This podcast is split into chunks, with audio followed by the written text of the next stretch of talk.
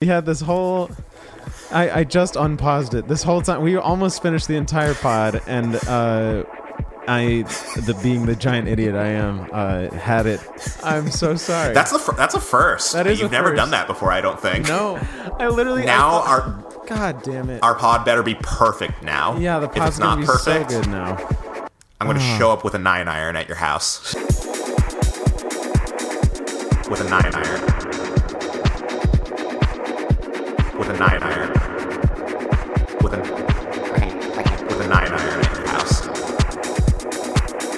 With a nine iron at your house. Jesus Christ. Jesus Christ.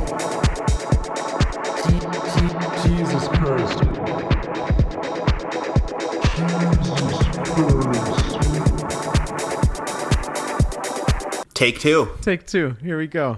All right. Thousands of years ago, during the Earth's last ice age, most of modern day Wisconsin was covered by an ice sheet. As the ice sheet over Wisconsin eventually melted as the planet warmed, new geographic formations were carved out, radically altering the character of the Midwest's landscape. But one portion of the state was comparatively unaffected, as it did not have ice covering it a large chunk of western Wisconsin, known today as the Driftless area. It is this area that coincides with much of Wisconsin's 3rd congressional district. Wisconsin's 3rd district is large. How large exactly?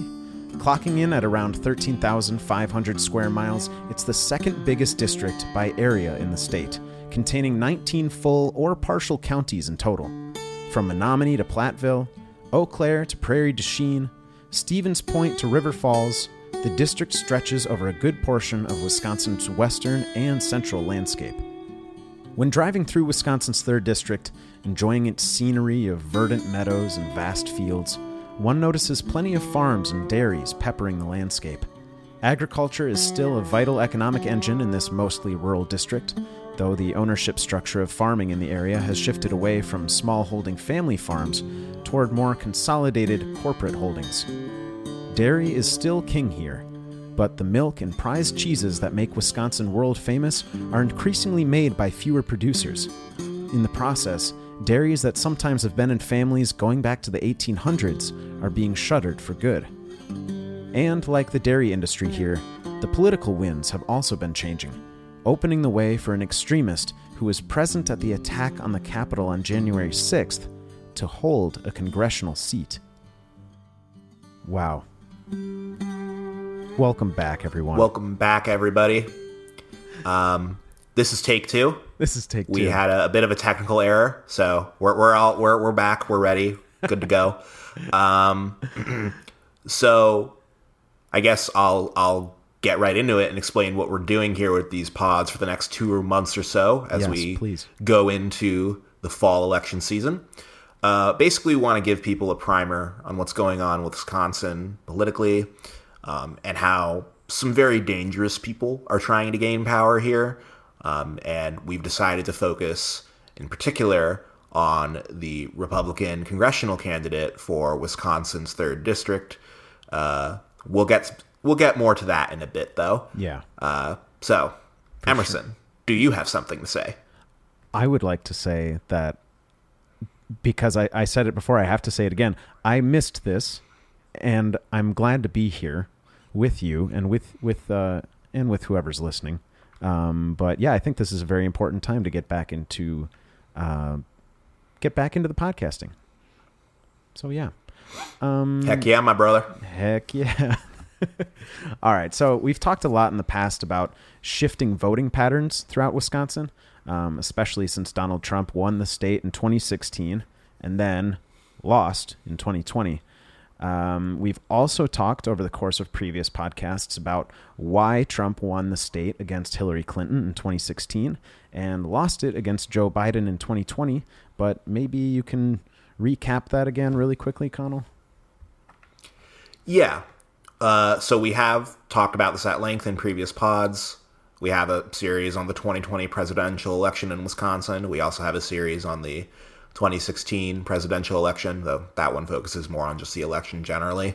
Um, basically, Trump won the state in 2016 because of unprecedented rural margins for a Republican presidential nominee, at least in recent history.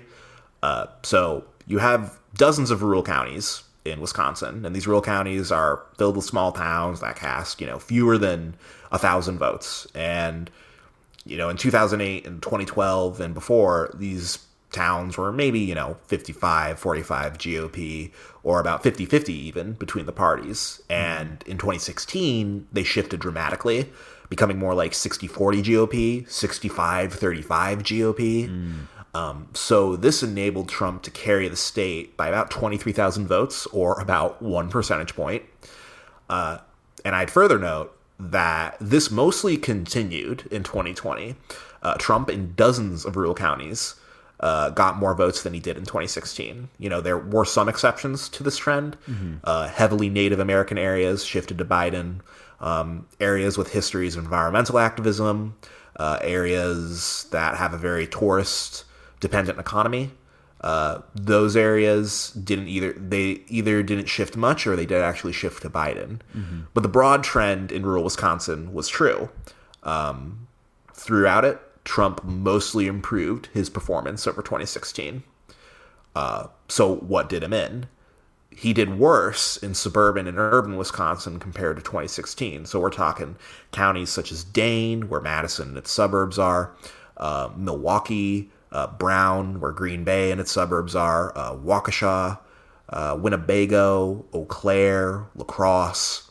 All these counties showed shifts to Biden, helping him to win the state by about 21,000 votes, or again, by about one percentage point. For sure. Um, so, how does Wisconsin third fit into all of this? Um, you know, it's got a, a Democratic representative, Ron Kind, currently, but he's retiring at the end of this term. So, um, I guess what what shifts have we seen in Wisconsin third? So the shifts here haven't been as dramatic as other parts of the state, but they've definitely still happened.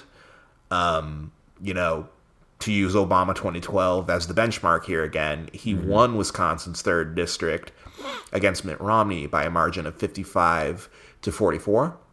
Uh, in 2016, though, Trump flipped the district, winning it 49 to 45. And it's worth noting, actually, that that year, um, Ron Kind ran opposed, ran unopposed. He's always outran the top of the ticket for Dems by big margins.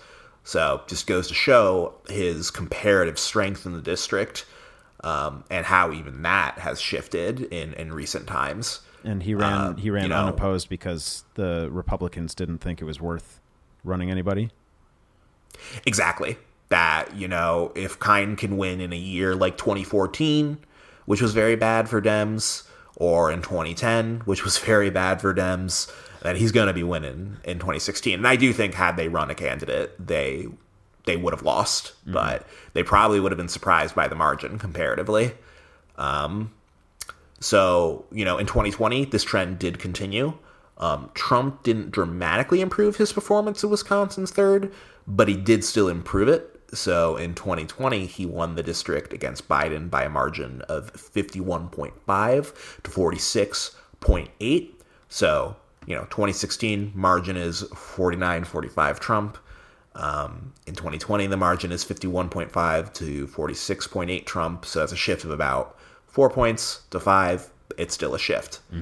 Uh, so basically, what I would note is that this district, like other rural Wisconsin districts, has a good number of Obama 2012, Trump 2016 voters. Um, and I'm going to use this small town that I, I've never actually heard of, uh, never been to, just to show the starkness of of these shifts here. Uh, so we're going to look at the town of Marietta. Um, Marietta is located in Crawford County. Uh, that's kind of near the La Crosse area. Very agricultural county. Um, the biggest town in the county is Prairie du Chien. So we're, we're talking rural Wisconsin here. And so it has cast 300 votes in the past three presidential elections, Marietta. In 2012, Obama won the town by a you know respectable enough margin of 52.6 to 45 uh, against Romney. Respectable. And then in 2016, Donald Trump won the town by a margin of 60 to 33.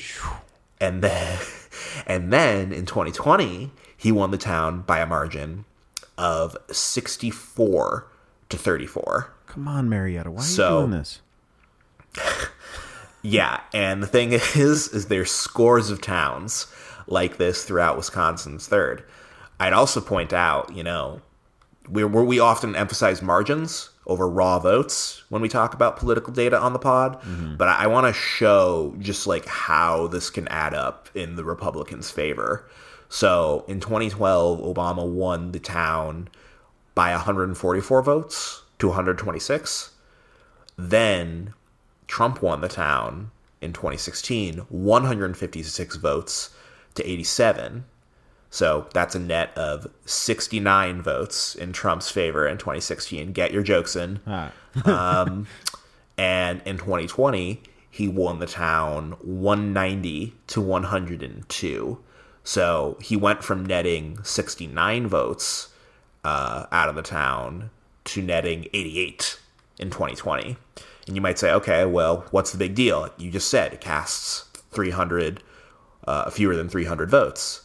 And that's true. But there's scores of towns like this, hundreds of towns like this in Wisconsin's third district um, and Wisconsin at large, right? Wisconsin has, you know, like 1,200 municipalities. It's a very large number, and most of those are very rural places. So, um, you know, this is one of the more dramatic examples I could find, but it's not that unusual. Um, so, you know, worth keeping in mind that, you know, you net 20 or 30 extra votes from towns and you have hundreds of those towns, that adds up to literally thousands of votes. Um, so, you know, I think sometimes uh, liberals and and socialists they might dismiss the power of the rural vote. But in a state like Wisconsin, as we've talked about before, the rural vote is about a third of the state's electorate. It is big. And so you, you do have to watch it. You can't just be like, oh, we'll just juice the turnout in the cities and we'll be fine. And it's like, hmm, about that. but there you go. Um, going to sources of strength for Dems in the district, there are still Dem strongholds in the district, um, but those these days they're mostly cities, um, larger cities with universities like La Crosse and Eau Claire, and also larger sized towns with universities. Um, such as Menomonie and River Falls, Dems will often clear 60% or more of the vote in these areas without sweating it too much. got you. Um, I think that's a good segue for uh, discussing the recent political dynamics of the district, along with this guy running for the seat on the Republican side. I hear he is a swell fellow. This guy called Derrick Van Orden, right? Good, cool guy? Good guy? Hell yeah. Damn, Derrick. Back at it again. Um, yeah, so first thing is that Derrick Van Orden has already run for the seat. He narrowly lost to Kind by three points in 2020. Um, this was despite Trump carrying the district. Kind is one of the few Democrats who survived 2020 in a Trump carried district. There were only seven of them. Only seven House Democrats uh, represent a district that Donald Trump won in 2020, and Ron Kind is one of them. So, what that means in practical terms is that Kind was able to convince thousands of Trump voters to still vote for him, but it was also still a comparatively close call for him. Uh, so, you know, the shifts, Kind is not immune to these shifts, despite being a comparatively popular incumbent who does fairly well for a Democrat with rural voters. But this pod, we want to talk about why we think Derrick Van Orden is bad news in particular. Uh, a bit of background on him is that he's an ex Navy SEAL who, among other things, has been in the news for screaming at a teenage library page, for displaying LGBTQ books for Pride Month, uh, pranking women he served with in the Navy by showing them another guy's dick. I'd like to I'd like to note here Oh, that in my outline, I have the word dick, but I, I did a little more research. I remember this story being fairly big news uh, in 2020 uh, because he wrote about it in a book. That, that's how we know about this. What? Um, but yes, yep, he wrote it in a book. He put that in a book. But apparently, actually, it was not the guy's penis. Uh, it was the guy's ball sack. I apologize much for this gross factual inaccuracy. I apologize deeply for it. I feel such a, a sense of dishonesty and shame. I think you should Um, apologize uh, to Derrick Van Orden. I will. I'll give him a handwritten note. Uh, oh, and by the way, we're not done listing his uh, accomplishments. Oh. Uh, and using campaign funds to attend the January 6th rally that's centered on Donald Trump's embittered lies about the 2020 election he lost. Um, uh, Van Orden himself has been pushing election conspiracy theories, backing the bullshit claim that Trump did not fairly lose Wisconsin. And as far as his attendance at the January 6th uh, attack, uh, he claims that as soon as the rally that led to the attack became a violent mob intent on attacking the Capitol, he left. That was a statement he put out right after it happened. But, and here's the but, his own social media posts with pictures of him that he took shows that that's not actually true. That despite claiming otherwise, we have pictures of him beyond the police barricade line that got breached by the attackers. In other words, he was still at the Capitol when violence began, in contradiction to what he claimed, and advanced partly toward it with a mob of embittered conspiracy theorists. So, you know, in a nutshell, if I had to summarize this guy, I'd say he's a conspiracy theorist, he's a liar, and he a man, and he's also a man who attended a rally that led to an attack that killed several people, including a cop. Uh, so, the purpose of this mini pod series will be to expose his antics for Wisconsinites and people beyond Wisconsin, for all to know. Uh, I speak for both of us when we say that we both believe Derrick Van Orden cannot become a congressman. It would send a dangerous message and embolden further the conspiracies that have been spread by former President Trump and his Republican allies. So we want to close out the pod that despite noting some of the the trends working against the Democrats in this district, uh, this district can still be won by a Democrat. State Senator Brad Pfaff, a former chief of staff, to Ron Kind, and Governor Evers, former nominee for Wisconsin's Secretary of Agriculture, is running for the seat to succeed Kind. Um, Pfaff is a center left Dem who has made rural issues a particular focus of his campaign, such as mental health support for farmers. And, you know, basically, this is actually a guy who will try to deliver for this district's economy and workers, not engage in endless culture war grievances and conspiracies, which is what Derrick Van Orden very happily does. Um, he is bad news. I, I truly think, honestly, I think he is a bad person. You know, I, I try to avoid lobbying that kind of thing in politics, but it's like, no, this guy is really bad news. He Yeah. cannot be allowed to become a congressman. He does not deserve the privilege of representing this district's people. Not at all. So, and we at the Great Purple State, again, speaking for both of us, we at the Great Pur- Purple State officially endorse Brad Pfaff for Wisconsin's 3rd Congressional District. Um, we hope you'll tune in for our next episode, where we're going to be doing a deeper dive into Derrick Van Orden and his many, many antics and lies. Um, and along the way, we'll go deeper into the politics of Wisconsin's 3rd District and hopefully make people feel like they have a better understanding of contemporary issues that the district is facing. Beautifully said, my friend. Um, and I'm going to close out this pod with a simple message uh, vote Brad Pfaff on November 8th, defeat Derrick Van Orden. Beautiful. Wow, take two was uh was very smooth, smooth and speedy. This might be a twenty. I think this is a twenty minute podcast. That's maybe our shortest okay. ever. It is.